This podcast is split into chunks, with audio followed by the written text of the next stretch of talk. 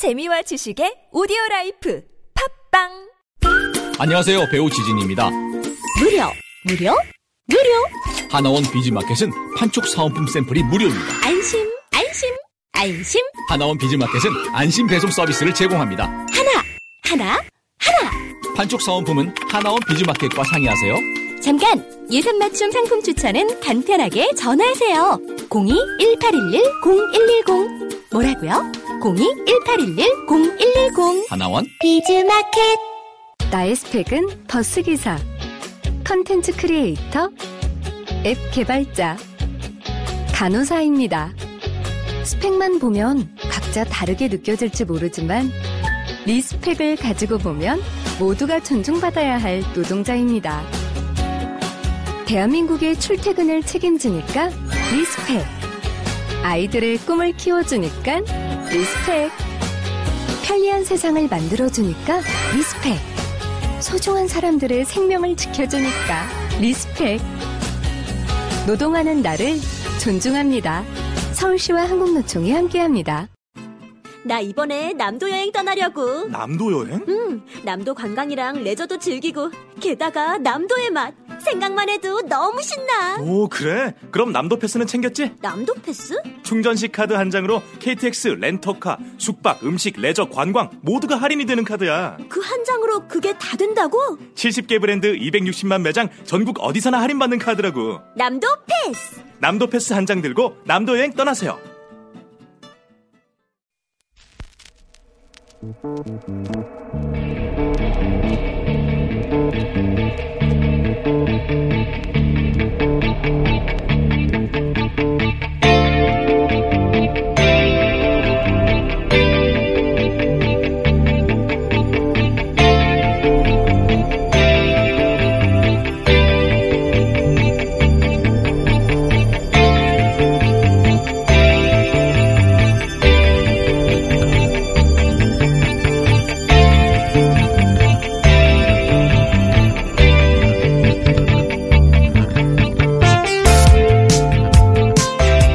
안녕하세요. 김어준입니다. 어제자 홍콩의 사우스 차이나 모닝 포스트에 따르면 동남아시아 국가연합, 소위 아세안의 국민들이 미국, 중국, 유럽, 인도, 일본 등 동남아에 영향을 주는 5대 국가들 중에 가장 신뢰하는 국가는 65%의 지지를 받은 일본이었습니다. 2위는 유럽 41%, 미국 27, 인도 21, 중국 19%의 순입니다.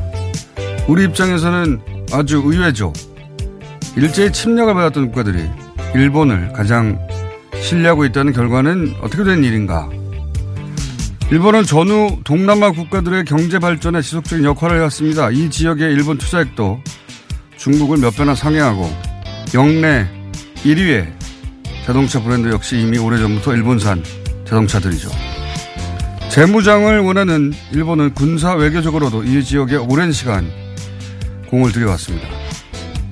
아세안 국가들이 가진 중국에 대한 반감을 지릴 대로 중국 견제를 위해서는 일본의 재무장이 필요하다는 논리로 인도네시아, 태국, 베트남, 필리핀 같은 중국과 국경을 맞댄 인근 국가들을 설득해 왔죠. 경제와 안보가 보수의 전유물인 것처럼 행세하고 최저임금으로 나라가 망한다는 뉴스를 1년 내내 내보냈던 보수 경제지들이 정말 안보, 경제가 국가적 차원에서 그렇게 걱정됐다면 시간당 800원 오르는 시급이 아니라 바로 이 아세안 지역에서의 신남방 정책에 대해 지대한 관심을 보였겠죠. 그러지 않으니까, 그럴 리가 없으니까 가짜라는 겁니다. 김호준 생각이었습니다.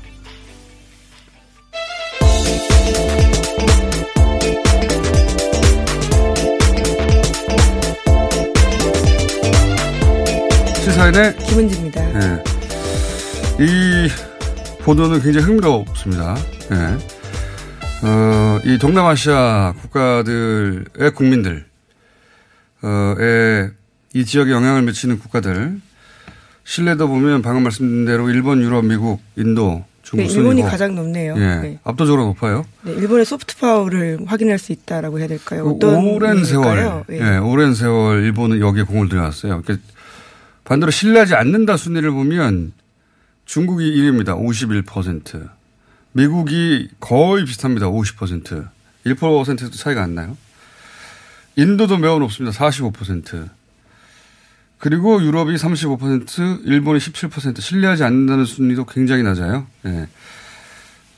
그 아세안 국가들이 대부분 중국과 국경을 맞대거나 인근 국가들이라 과거에 전쟁사가 있거든요. 분쟁의 경험들이 있기 때문에 좋게 보기 예. 쉽지 않겠죠. 네. 지금도 영토 분쟁들을 겪는 경우가 많습니다. 인도네시아도 어, 남중국해에서 중국과 굉장히 높고 필리핀은 난사군도 그리고 베트남도 파라셀 제도 그리고 마찰들이 직접 있거든요.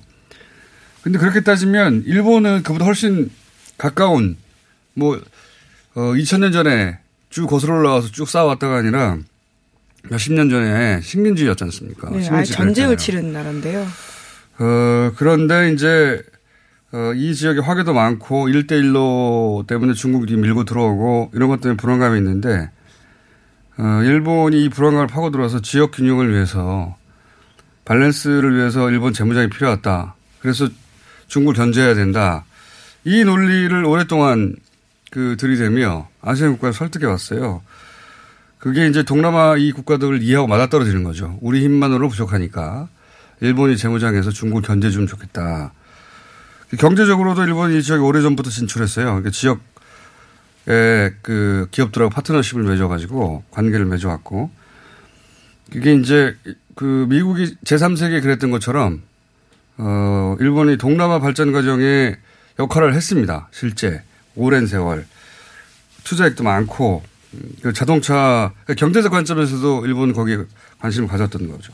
하다못해서 그 일본의 축구 J리그 있지 않습니까? 여기 보면 동남아 쿼터가 있어요. 그래서 동남아 선수들이 그 일본 리그에서 뜁니다. 예. 의도적으로 그렇게 하는 거예요. 그래서 저는 군사 외교적 관점에서 우리 보수나 경제지들이 이 지역에 관심을 가지는 것은 자기들 정체성이 어, 안보와 경제에 어, 가장 큰 관심이 있다고 주장하잖아요. 그러면 이 지역에 관심을 가져야 되는데 관심 없잖아요. 실제로는. 또 한 가지 얘기할 거는 최근에 왜 초계기 레이저 논란 있지 않습니까? 네, 일본이. 한참 논란이죠.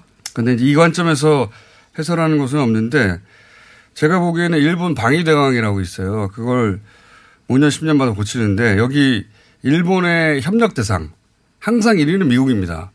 그두 번째는 우리나라가 나왔었거든요. 근데 이번에 바꾼 것에 보면 우리나라가 동남아 국가들보다 더 뒤에 있어요. 수순위로 밀린 건가요? 네, 더 밀렸는데 방금 말씀드린 대로 일본이 올해 아베 그 총리가 헌법 개정을 해서 네, 중요한 선거가 두 개나 있습니다. 그 군사 재무장 하려고 하잖아요. 그리고 군사 재무장을 하려고 할- 하는 데 있어서 이 동남아 국가들로부터 어, 외교적, 국제적 지지 여론을 끌어내는 게 굉장히 중요하거든요. 그러면서 우리나라가 뒤로 밀렸어요. 왜냐 우리나라가 어, 일본의 군사 재무장을 가장 반대할 국가들 중에 하나거든요. 그렇죠. 네. 네. 왜냐하면 그게 우리 안보 위협이 네, 되니까. 당장 반대해야 될 사안입니다. 그래서 일본 내에 반한 여론을 의도적으로 만들어내기 위한 게 아닐까. 그래서 일부러 군사적 긴장도 만든 게 아닐까. 어, 이 관점에서도 이걸 해설할 수가 있는데 저는 그렇게 보는데.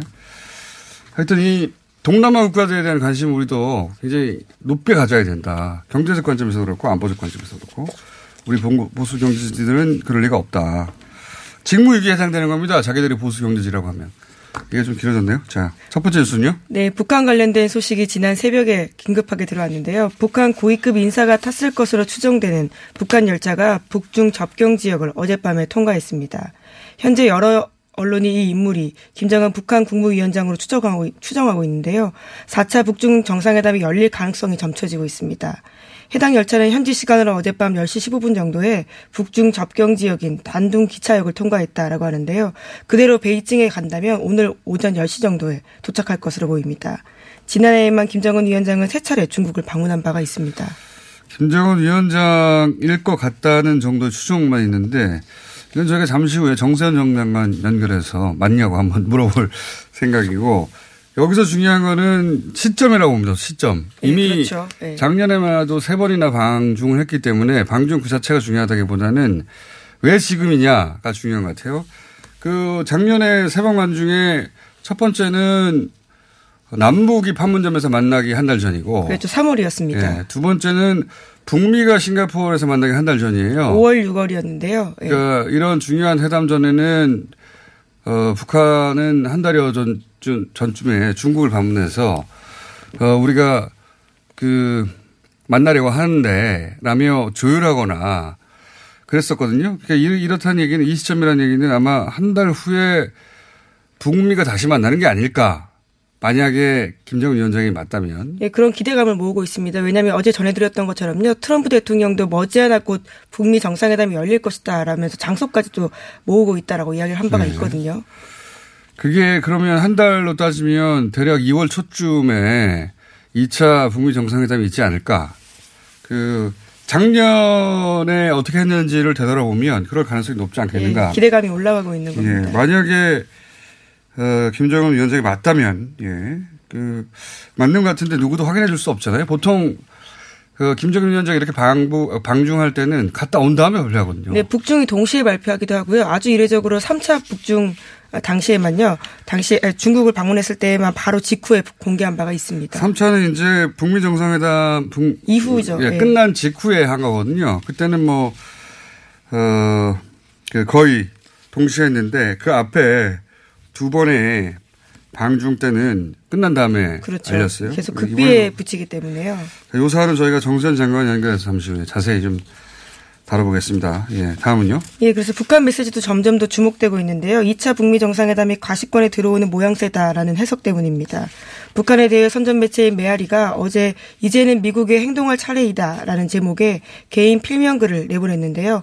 원문을 그대로 인용해 보자면 조미 그러니까 북미 협상이 전진하려면 우리 공화국 북한의 성의 있는 노력에 미국이 상응 조치로 화답해야 한다라고 썼습니다. 그러면서 미국이 계속 제재 압박에 녹슨 창을 휘두르며 우리의 인내심을 한계로 몰아간다면 부득불 감당키 어려운 결과를 마주하게 될 것이다라고도 덧붙였습니다. 알겠습니다. 예, 계속 하던 얘기고 북한에서는 자 다음 뉴스는요. 네, 청와대가 오늘 오후에 임종석 비서실장 후임의 노영민 주중 대사를 임명하는 내용을 포함해서요. 수석 비서관급 이상 인사를 발표할 예정입니다. 한평도 청와대 정무수석 후임에는 강기정 전 국회의원이 내정됐다라고 하고요. 윤영찬 국민소통수석 후임에는 윤도환 전 MBC 논설위원이 내정됐다라고 합니다. 그렇군요. 예.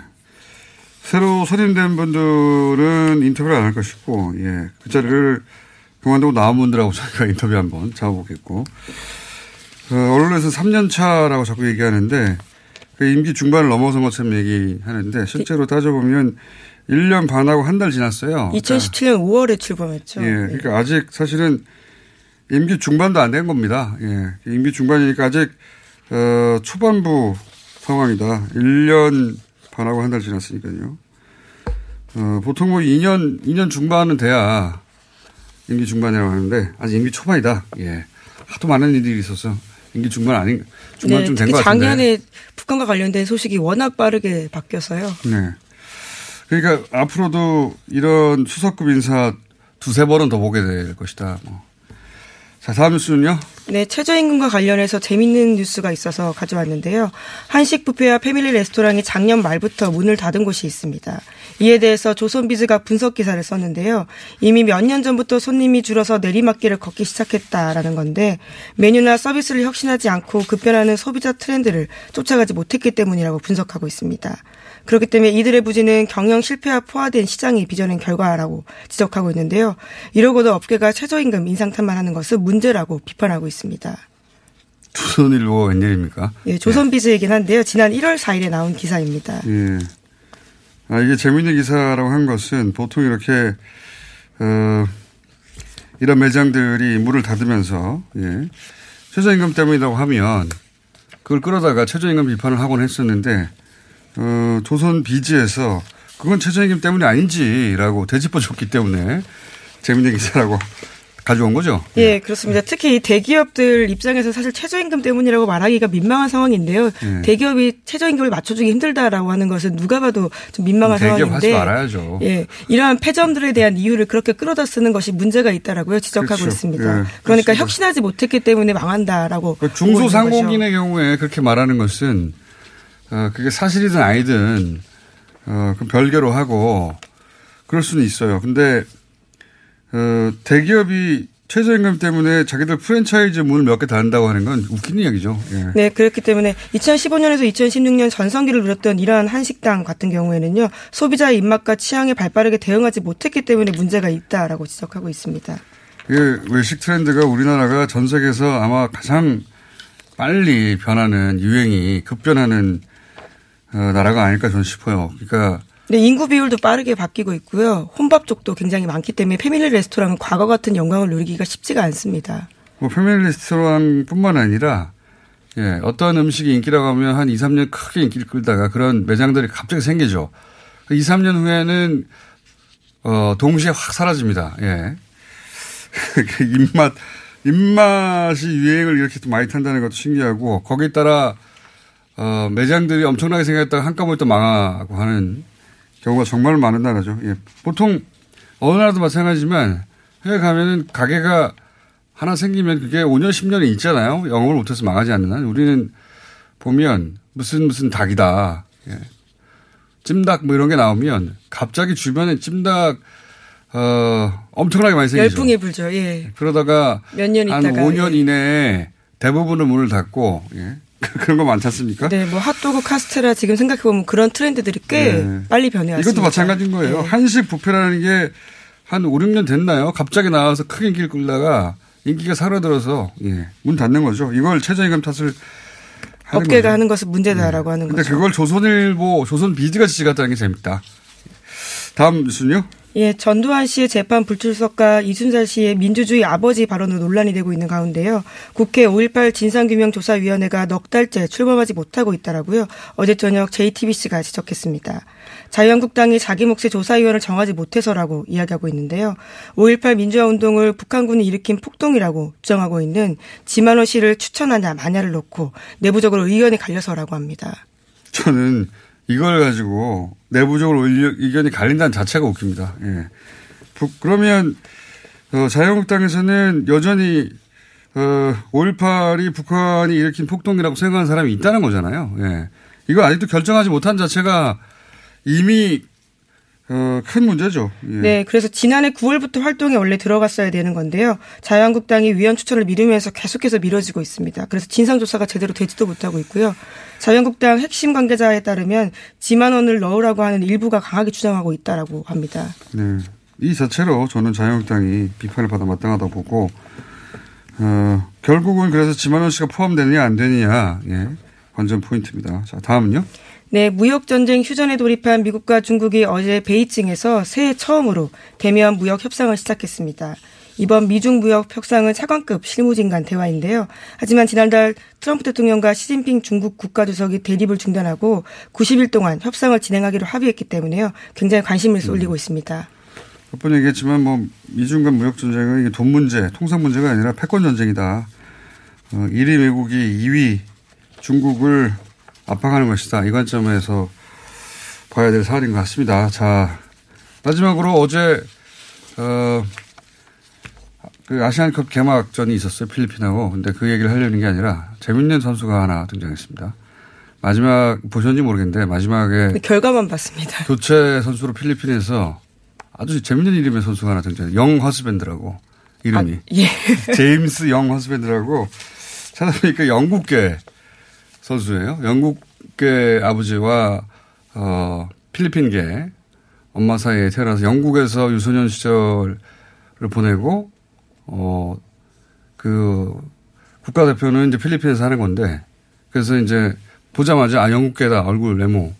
굉장히 인기 있어요 필리핀에서는. 근데 제가 말씀드린 이유는 영 허즈밴드입니다 이름이. 꼬마 신랑인 거죠 영 허즈밴드 아시안컵 얘기도 앞으로 좀 전해드리겠습니다 여기까지 하겠습니다 시사인의 김은지였습니다. 감사합니다.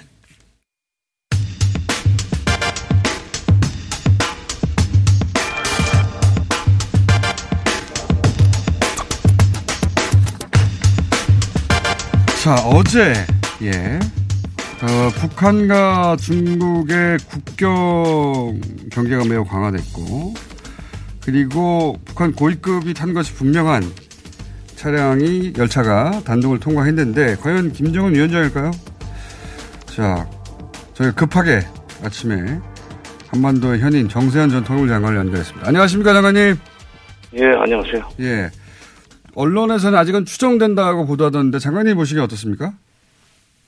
뭐 김정은 위원장일 거예요. 왜냐하면 아, 그래요? 예.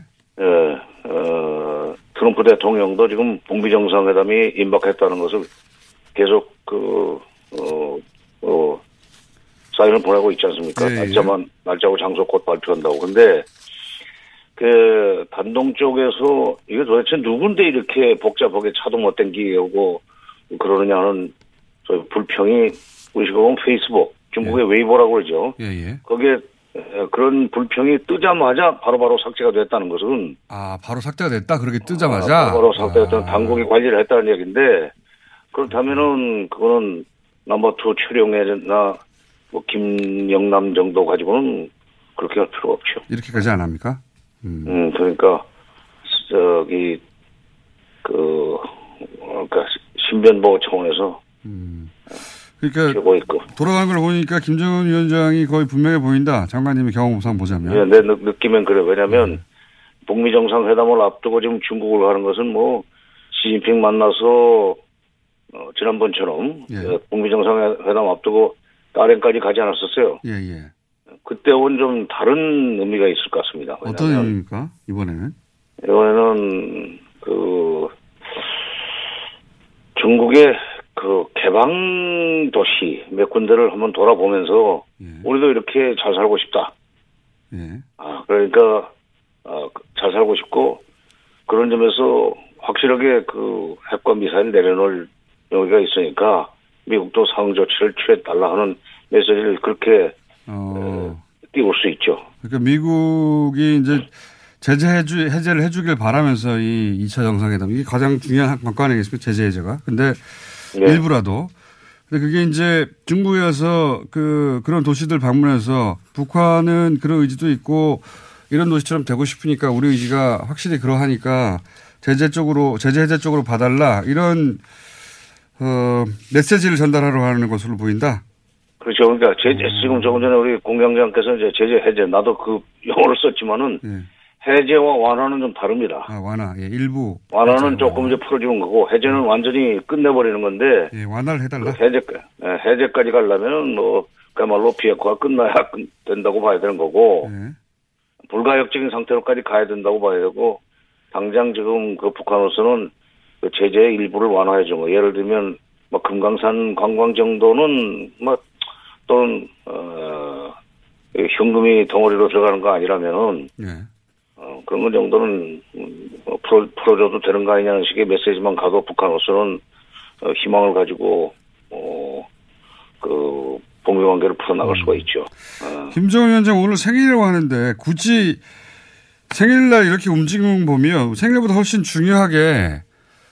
예 그러니까 뭐 북미 정상회담 일정이 거의 나왔다든가 작년에도 북미 정상회담 전에 한 달 전쯤에 중국을 방문했지 않습니까? 그러니까 그렇죠. 예. 미국과의 일정이 거의 나왔다 이렇게 봐도 되겠죠? 일정을 그 거의 지금 조율이 끝나가지 않나 하는 느낌이 듭니다. 근데 이제 그 이번에 신년사를 보면은 예. 우리는 주로 대남 파트와 대미 파트만 관심을 가지고 봤고 언론에서도 그쪽만 부각을 시켰는데 사실은 그 대내 경제 문제 관련해서는 상당히 적극적이고 전향적인 얘기를 많이 했어요. 그러니까 북한 주민들한테는 이번에 그 생일인데도 불구하고 중국 개방 현지를 간다고 어, 아. 그런 것은 어, 확실하게 지금 그러니까 지금 그 안에서는 저희 신년사 관철을 위한 뭐 모임 같은 것이 이제 계속 계속 이어질 겁니다. 그러면 북한 주민들은 그렇게 일을 저 신년사 관철을 위해서 노력을 하지만 김정은 위원장도 생일인데도 불구하고 이렇게 인민들을 주민들 잘 살게 하기 위해서 어 경제 발전 현장을 돌아보면서 의지를 다진다, 각오를 다진다는 메시지가 돼서 뭐 자력 갱생도 강조를 했지만은 여러 가지 중국의 개방 개혁 과정에서 성공했던 사례를 굉장히 압축적으로 벤치마킹을 합니다. 지금 북한이 아 그렇군요. 네, 베, 베트남식 얘기를 했지만 실제로 보면 중국의 성공 사례가 결국 베트남한테도 영향을 줬고 북한한테도 영향을 준다고 봐야 되는데 에, 이번에 과거에 2011년에 김정일 위원장이 그러니까 어, 세상 뜨기 한 6개월 전에 5월 달에 바로 베이징 들어가지 않고 상해로 해서 기차를 타고 예. 쭉한 바퀴 양저우로 한 데까지 갔다 왔었습니다. 그 강소성에 장수성에. 예. 그래서 중국에서 제일 돈이 많은 동네예요, 거기가 양조. 근데 그 돌아서 난징으로 해서 베이징을 들려서 잠깐 왔지만은 그때 상해 갔을 때 이제 중국의 원자바오 총리가 상해로 가서 김정일 위원장을 만나가지고 개방 개혁을 적극적으로 권장하는 그런 어 일이 있었습니다. 이번에도 소위 그, 그 일정을 바로 베이징으로 들어갈 것인지 그건 아직 모르겠는데 오늘 오전에 결론이 나겠지만 10시쯤 들어간다니까 근데 바로 그 거쳐서 상해라든가 이렇게 남쪽으로 내려갔다가 다시 올라오면서 베이징을 들려가지고 오면은 미국 심기도 그렇게 불편한 건 없죠. 그러니까 북미 정상회담의 관점에서만 우리가 자꾸 이걸 보는데 그게 아니라 올해 북한 경제를 반드시 크게 부흥시키겠다, 살리겠다는 김정은 위원장의 의지 뭐 이런 관점에서 또 이 사안을 봐야 된다 이런 말씀이시네요. 그렇죠. 말을 지금 신년사에서 말로 했는데 이제 네. 북한 주민들한테 당신들 열심히 지금 하겠다고 그 신년사를 관찰하겠다고 노력하는데 나도 이렇게 몸으로 직접 음. 그 어, 노력한다. 어, 보여주면은 뭐 그야말로 어 상하 일체로 이 그리고 또 그게 미국한테도 예. 개방개혁 의지가 확실하게 전달이 되죠. 또그 마지막 질문인데요. 뭐 내, 내일 대충 이제 동선이 여기 나오면 다시 모시겠습니다만 이 그 신년사에 보면 그 정전 체제 당사자들에 대한 이야기가 나오지 않습니까? 그러니까 사자, 정전 체제 당사자들이라는 게 결국 뭐 어, 남북미 그리고 중국 아닙니까? 중국. 예. 모이죠. 어. 예. 그 중국하고 이게 이 올해는 사자 체제 하에서 뭔가 이야기가 진행될 뭐 그런 사전 조율 작업도 있지 않을까요? 그럴 수도 있죠. 왜냐하면 이제 가령 그 장소가 어디로 되냐에 따라서 예. 뭐 역시 이제 동남아 쪽에도 될 것 같은데 예. 그렇게 되면은 어 남북미 중 정상들이 거기에 뭐 참여를 한다든지 원래 싱가포르 때 그런 구상이 있었죠. 그렇죠. 그렇죠. 예. 종전 선언을 하고 거기서 이제 평화협정을 어 협상하기 위한 평화협정 문제를 협상하기 위한 뭐 어 워킹그룹을 만든다든지 하는 식의 얘기를 할 수가 있을 텐데 그건 좀뭐 어떤 점에서는 좀 너무 앞서가는 얘기가 될 수 있고 다만 이번에는 어 북미 정상회담을 앞두고 비핵화의 의지를 확실하게 그 부각시키기 위해서 경제 때문에 예. 그쪽에 좀 방점이 찍힐 가능성이 있습니다. 알겠습니다. 오늘 여기까지 하고요. 장관님 이 일정이랑 대충 윤곽이 드러나고 나면 다시 한번 모시겠습니다. 네. 감사합니다. 예. 예. 저희가 급하게 예, 전화 연결했습니다. 정세현 전 통일부 장관이었습니다. 안녕하세요. 배우 박진입니다. 추운 날씨만큼 난방비 걱정도 많이 되시죠?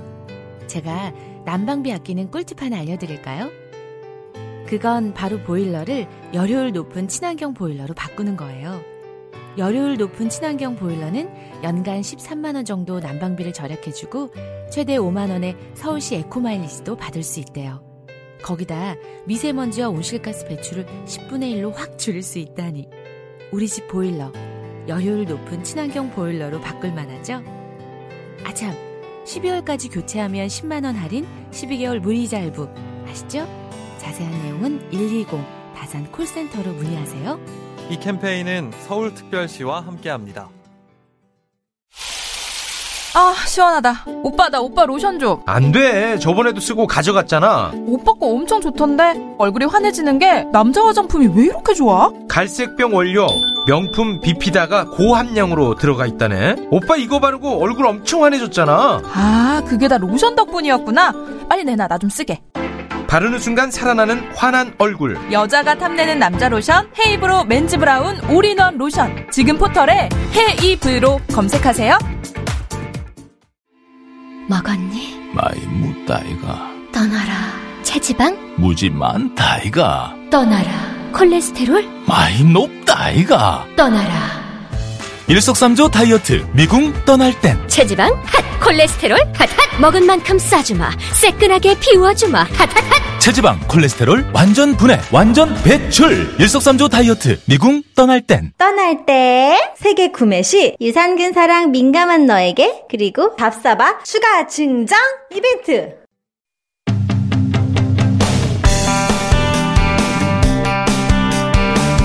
조국 민정수석이 어, 국민들이 도와달라 이런 글을 올렸습니다.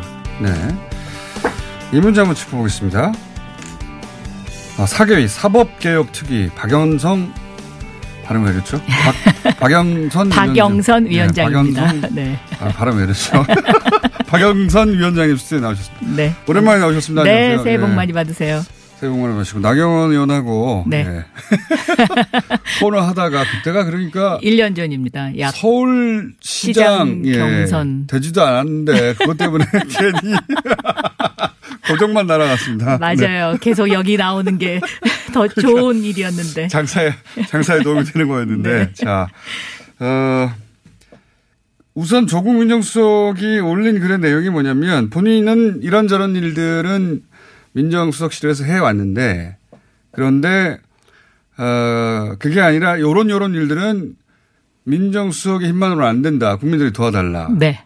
이렇게 이런 이런 거는 했고 이런 이런 거는 앞으로 도움이 네, 필요하다. 이렇게 네. 나눠서 얘기했는데 네. 어, 했다는 것들을 보면 뭐 법무부의 탈검찰화, 검찰 인사제도 개혁 이런 거 등등입니다. 이게 잘 됐습니까?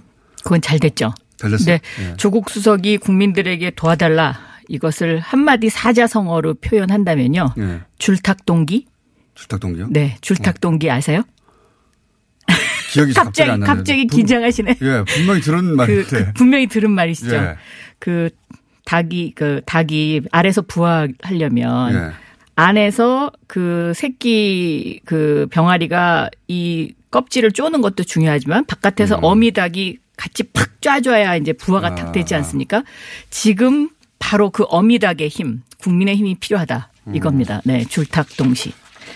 사자성어를 준비하신 거예요? 그런데 네. 우선 법무부 탈검찰화, 그러니까 그 민정수석이 그동안 이런 이런 일을 했다. 라고 이렇게 쭉 얘기했던 뭐 검찰의 과거사 청산이라든가 몇 가지 쭉 얘기했습니다. 어, 맨 앞에 내세운 게 법무부의 탈검찰화인데 이런 것들은 제대로 이루어졌습니까? 우선? 그것은 지금 제대로 다 되고 있고요. 네. 어, 법을 바꿔서 이제 법을 바꿔서 해야 되는 어, 사법 개혁과 관련된 부분이 지금 국회로 넘어와 있는 상태죠. 그러니까 조국 수석이 그 동안에 어떤 일을 했느냐? 예. 어, 사실은 어, 역사상 처음으로 예. 법무부 장관과 행자부 장관이 행안부 장관이 검경 수사권 조정에 합의하지 않았습니까? 예. 그것의 견인차 역할을 했죠. 그리고 검찰과 경찰의 그 조정 역할, 예. 조정 역할을 제3자적 시각에서 했다는데 굉장히 큰 점수를 저는 줄 수 있다. 이렇게 음. 생각합니다. 그러니까 네. 탈검찰화 법무부가 그러니까 그 검찰에 의해서 사실상 어, 지배됐다 혹은 뭐 검찰 중심의 시각으로 사안을 바라봤다라고 하면 탈검찰화 됐다고 하면 법무부에 근무하지 않는 한 이거 피부에 와닿지 않거든요. 그렇죠. 예, 검경 수사권 조정도 아직 결론이 난 게 아니고. 그렇습니다. 그리고 공수처 신설 얘기하는데 그것도 아직 만들어진 게 아니어서 조국 수석은 아무 일도 안 한 게 아닐까. 아, 아닙니다. 지금까지 예. 그렇게 물밑에서 이제 크다란 흐름을 잡아왔고요. 어, 그런 어떤 그 정부의 합의안을 토대로 해서 어, 국회에다가 법안을 제출을 했죠. 법안을 제출하고 지금 사개특위에서는 그 법안을 토대로 네. 어, 실질적으로 검경 수사권 조정과 관련된 소위가 어, 상당히 많이 진척이 돼 왔었습니다. 아주 낮은 자세로 지금 이제 저희가 그 소위에 임하고 있는데요. 하는지 안 하는지 잘 그렇습니다. 보도도 안 되고 왜. 왜 그러냐면요. 예. 오늘 오후 2시에도 검경 소위가 열려요. 예. 어, 오늘 회의가 상당히 참 중요한 회의가 될 것이다라고 저는 생각을 하는데 이것이 왜 알려지면 오히려 더 안 좋으냐면 예. 어, 검찰과 경찰이 서로 가지고 있는 권력을 네. 조금이라도 더 법률 안에 반영시키려는 그 노력이 정말 엄청나거든요. 치열해요? 치열합니다. 위원장이 상상을 못할 정도입니다. 상상하게 좀 해주세요. 어, 떻게 치열합니까? 예를. 그러니까 의원님 한 분한 분을 다 찾아다니면서 아, 검찰도 경찰도. 그렇습니다. 그러니까 자기네 입장을 설명하는데 음. 심지어는 사개특위 의원님들이 저한테 뭐라고 하냐면 네. 그분들을 좀 못 오시게 해달라고. 어떻게 못 오게 합니까? 그러니까 이분 말 들으면 이거 맞는 것 같고 또 저분 말 들으면 저거 맞는 어. 것 같아서 이 흔들린다. 뭐 이런 어렵군요. 네. 그 정도로 치열해요. 그렇기 때문에 오히려 저희는 아주 낮은 자세로 조용히 하는 것이 더 좋다 해서 그동안에는 언론에 사실 노출을 거의 안 했었죠. 그러니까요. 그런데 지금은 바로 지금 그 새끼 그 병아리가 알에서 막 부화되는 그 순간인데 아. 이 어미 닭의 힘, 그러니까 조국 수석이 이야기하는 국민의 힘이 지금 필요한 겁니다. 이게 딱 맞아 떨어져야 이게 탁 부화가 되거든요. 그게 저- 큰 틀에서 보자면 검찰이 가지고 있는 권력을 좀 내놔라 이거잖아요. 그렇습니다. 예, 기본적으로. 근데 어, 뭐 검찰뿐만 아니라 어떤 조직이든 기존에 갖고 있는 권력을 내놓고 싶지는 않잖아요. 그럼요. 그러니까 어렵잖아요, 이게. 아, 아주 어렵습니다. 제가 이제 사- 지금은 사개특위 위원장이지만 2011년도에는 어, 검경 소위 위원장이었었는데 네. 그 당시에 경찰에게 수사 개시권을 주는 것을 제가 그때 이제 네. 입안을 했어요. 근데 그 당시에 그 한나라당의 주성영 의원하고 이인기 의원이 이제 여기에 찬성을 해줬는데 네. 이두 의원이 2012년 총선에 못 나왔어요. 검찰에서 그분들의 그, 그 아주 지나간 옛날 그런 어떤 좋지 않은 일들을 막 아? 언론에 흘려가지고 그 정도로 심합니다. 그런 사연이 있었군요. 그럼요. 그러니까 사실은 사개특위를 한다는 건 어떻게 보면 목숨 걸고 하는 거나 마찬가지다. 박영선 의원님 뭐 부린 거 없어요? 아, 저도 지금 목숨이 위태위태합니다. 그래서 국민 여러분 도와주십시오. 어, 그, 네. 그 의원님이 보시기에 어, 당시에 검찰의 권력을 좀 덜어내려고 했더니 네. 어, 두 사람이 딱 그, 찬성을 네. 했어요. 그래서 사실은 그 법이 통과가 된 겁니다. 통과가 됐는데 그 네. 두 사람이 찍혔더라. 찍혀서 뭐 검찰에 검찰이 이상한 막 그 소스를 흘려가지고 결국은 음. 불출마 선언을 하게 만들었어요. 두 사람 다. 그, 네. 그게 자연스럽지 않고 검찰의 의도가 거기 들어있던 거라고 아, 보시는 그럼요. 거죠. 그건 확실합니다. 확실해요? 네. 네. 지금 검찰한테 제가 그 얘기하면 본인들도 웃어요. 권- 막강한 권력 기관이니까요, 사실은. 아, 그렇습니다. 지금 우리나라 음. 검찰이 갖고 있는 기소권과 수사권 이 두 가지를 다 쥐고 있는 거는요. 네. 어떤 문제점이 있냐면 검찰 스스로도 그런 이야기를 합니다. 그러니까 수사를 시작을 하잖아요. 그럼 기소를 해야 된다. 아, 저 사람은 유죄야라는 그런 선입견을 갖고 수사를 하게 된다는 거죠. 네. 사람의 인상 그렇겠죠. 네. 그래서 또 그걸로 실적을 올려야 되고 네. 그러니까 이것을 분리하는 것은 맞다. 음. 이것을 검찰 스스로도 그런 이야기들을 합니다. 시대에서부터 내려온 거 아닙니까? 그렇습니다. 예, 다른 네. 나라는 다 분리도 있죠. 네, 네. 근데 이제 분리 과정이 쉽지는 않을 것이다. 쉽지 않고 있고요, 현재. 그렇습니다. 예. 그거 하고, 하고 계시고 또 하나의 큰 쟁점은 공수처 아닙니까? 그죠? 그렇습니다. 공수처, 공직수사처. 진짜 오래 들었어요, 공수처. 이게 한 20여 년 된 논쟁거리인데요. 단어는 진짜 오래 들었는데 이때까지 다안 됐거든요. 우선 공수처가 왜 필요하냐. 그리고 자유한국당은 지금 반대하죠. 결사 반대합니다. 자유한국당은 왜 반대하냐. 지금 현재까지 지금 진도 어디까지 와 있냐. 좀 설명해 주십시오. 이 공수처는요, 네. 사실 우리나라 현대사의 정치검찰의 정말 아픈 비극의 역사에서 탄생한 것입니다. 네. 뭐, 최근 10년간의 그 일을 보더라도, 뭐, BBK 다스, 이명박 사건만 보더라도, BBK. 검찰이, 예. 그 사실 거짓 수사한 거 아닙니까? 네. 그러니까 여기에 대한 어떤 이제 그 국민적 반감에서 비롯됐다라고 생각할 수 의원님도 있고요. 그 피해자시죠. 그렇습니다. BBK. 예. 마찬가지 아닙니까? 우리가 그 부분에 있어서는 같은 배를 탔었죠. 예. BBK. 그리고 국민들이 공수처 하면 약 80% 지지합니다. 예. 그런데 지금 이게 자유한국당의 반대로 사실은 논의 시작도 못했습니다. 예. 이거는 문제다 문제가 있다라고 생각합니다. 조국 수석의 외침도 사실은 이런 데서 출발하는 겁니다. 공수처가 그러니까 필요하다는 얘기는 오랫동안 해- 그렇죠. 이루어져 왔어요. 네. 예. 그러니까 예를 들면. 예. 공수처는 그 예를 들어서 지금 이제 여러 가지 사안들이 있어요. 사법농단, 예. 법원과 검찰이 감정 싸움을 하면서 수사를 하잖아요. 예. 사실 이거는 제3의 기관에서 수사하면 저는 좀 더더 객관적인 수사를 할수 있을 것이다라는 음. 생각이 들어요. 예. 또 자유한국당이 청와대 특별감찰 반을 가지고 지금 막 문제를 삼잖아요. 예. 이것도 특별감찰관한 감찰반에게는 수사권이 없고 예. 또 특별감찰관의 그 감찰 범위는 대통령의 특수관계인으로 제한돼 있습니다. 예. 그리고 이것이 청와대 밑에 있다는 것도 저는 조금 약간 문제가 있다고 생각하거든요. 음. 그래서 자유한국당이 오히려 반대할 것이 아니라 공수처를 대안으로 들고 나와야 된다. 저는 이렇게 생각을 하는 거죠. 그러니까 그 네. 공수처라는 게 검찰이 아니라 권력의 어, 통제를 받지 않고 지휘를 받지 않고 어, 중립적이고 독립적으로 고위공직자들 대상으로 해서 그렇습니다. 수시로 네. 사전에 네. 계속해서 어, 감찰도 하고 또 수사도 하고 뭐 그런 거잖아요. 그런데 이걸 왜 자유한국당에서는 반대하죠? 자유한국당은 이제 말로는 옥상옥이다 이렇게 네. 점잖게 표현하는데 그 내심 무슨 게 있냐면 네. 이거 만들었다가 우리만 또 수사하는 거 아니야? 이런 이런, 의심이 있습니다. 아, 의심을 가질 수는 있죠. 근데 그 의심 의심은요 두 가지로 분석할 수 있는데 그러면 뭐 영원히 뭐 자유한국당은 집권을 못하냐? 네. 그거는 아니지 않습니까? 사실 이게 뭐 여야가 항상 뒤바뀌는 거기 때문에 저는 그거는 좀 이유가 안 된다고 생각하고 지금 당장은 불안하다는 거겠죠. 글쎄요. 근데 저는 그, 아, 그 다음에 두 번째는 그러면 공수처장을 네. 본인들이 임명하게 해달라. 이제 네. 이런 논리를 펴요. 아, 공수처를 어쩔 수 없이 해야 된다면 네. 공수처장은 자유한국당이 임명하겠다. 네, 예, 임명하게 해달라 이런 논리를 피는데. 저는 뭐 야당으로서 할 수 있는 얘기다. 예. 그런데 국민적 시각에서 보면 어느, 어느 공수처장을 야당이 임명했다는 그것 자체가 신뢰를 무너뜨릴 수 있잖아요. 그것도 그렇습니다. 그래서 제가 이제 대안을 내놓고 있는 상황이죠, 지금. 대안이 뭡니까, 대안은 이제 자유한국당이 음, 특별감찰관법과 상설특검법이 있으니까 이걸로 하자. 이제 이래요. 그러니까 지금 네. 있는 특검법 이걸 가지고 그냥 하자는 그렇죠. 거죠. 예. 근데 특검은 네. 이게 사후 약방문이거든요. 사건이 벌어진다. 네. 그러니까 평상시에는 할 수가 없잖아요. 예. 그래서 저는 이 상설 특검을 상임 특검제 그러니까 항상 있는 특검. 어. 그래서 기구 특검화 하자는 거죠. 그거 뭐 공수처하고 비슷한 성격이 될 것 같아요. 어, 그 저는 이것 이것까지는 자유한국당도 받을 수 있다고 생각하는 게 네. 박근혜 대통령 시절에 네. 제가 법사위원장 할 때 바로 이 상설특검법과 특, 특별감찰관법을 통과시켰는데 네. 그때 우리 더불어민주당에서는 반대했어요. 약하다고. 아, 이 정도는 안 예, 그렇지만 저는 해주자. 네. 그래서 했거든요. 예. 근데 그 상설 특검과 관련해서 그 당시에 이런 상임 특검, 그러니까 기구 특검화 하는 것도 논의가 됐었어요. 네. 그때 자유한국당에서도 그런 논의를 했었거든요. 공수처 아래 단계죠, 이게. 그렇죠. 공수처 아래 단계로. 네.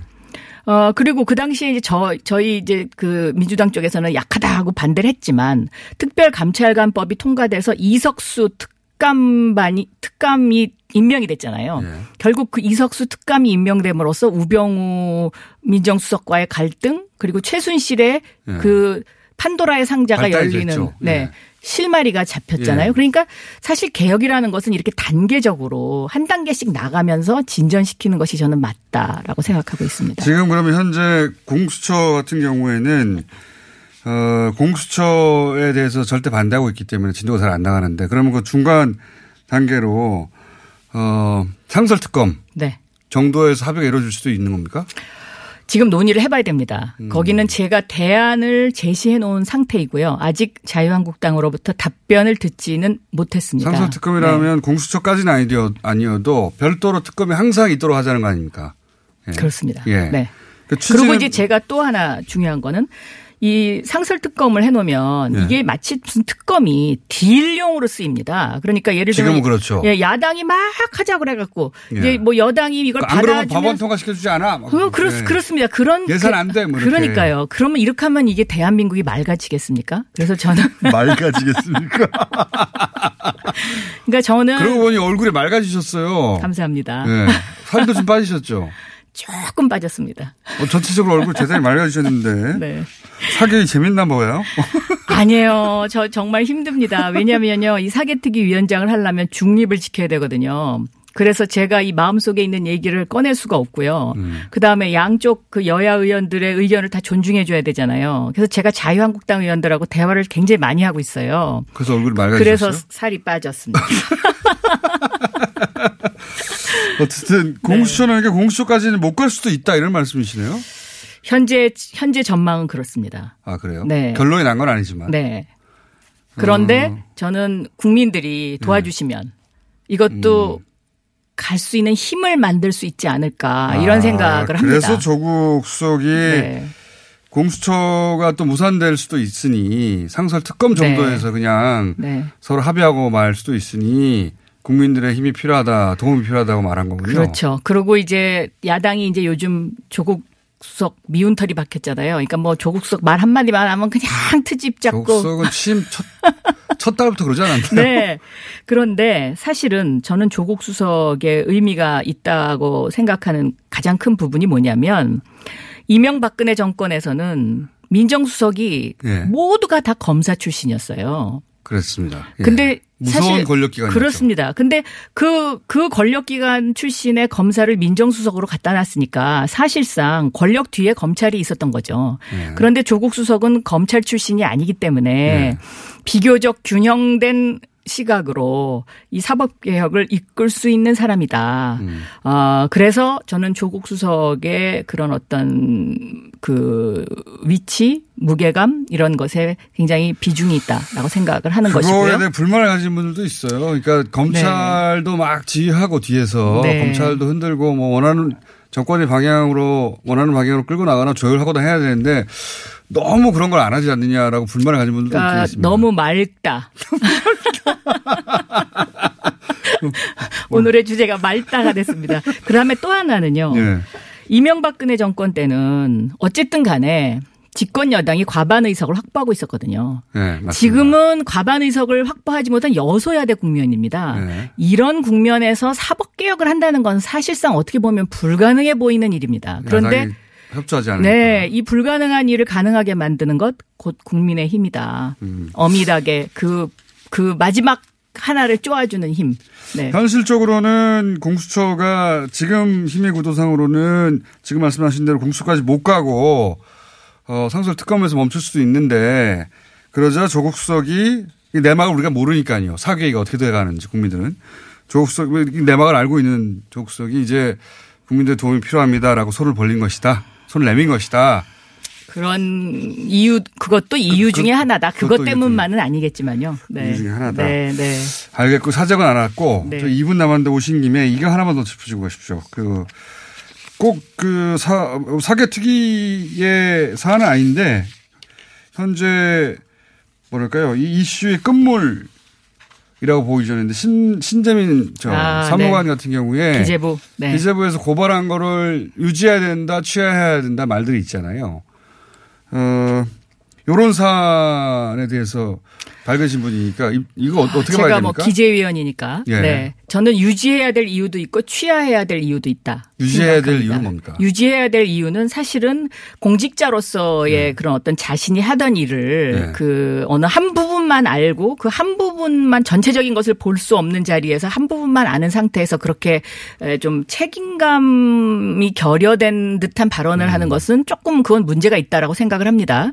그러나 또 취하해야 할 이유 중에 하나는 어 크게 봐야죠. 그게 봐야 된다. 네, 크게 보고 크게 포용하고 가야 된다고 생각합니다. 국민의 한 사람이니까요. 야, 네. 우려는 이렇게 이런 거를 그냥 두면 그 국가의 의사결정 단계에서 이견들이 있을 때마다 다 그렇습니다. 나와서 얘기하면 어떻게 할 네. 거냐 뭐 이런 네. 우려가 있는 거죠. 네. 예. 그러니까 코끼리 다 그 다리 더듬듯이 네. 이제 그런 어떤 한 부분만이 부각되는 것 이거는 저는 좋지 않다고 생각해요. 네. 그러나 또 크게 그 신재민이라는 분도 국민의 한 사람이고 또 나름대로 음. 자기 나름대로는 뭔가 또 마음속에 열정이 있어서 그랬을 수도 있다라는 뭐 음. 이런 생각을 해보면 또 취하하는 것도 하나의 공직자에서 시민으로 돌아간 만큼 네. 시민의 네. 바람권도 있는데 네. 그 존중해야 된다. 네. 만약에 표를 하나 던진다면 어디- 어디에 던지십니까? 근데 둘 다 이해 가신다고 하셨는데 어, 저는 어느 정도 조금 시간이 지난 다음에 어, 지금 말고 기재부 장관님이 취하해 시간 지난 다음에 네, 주시는 것이 어떤가. 박영선 위원장.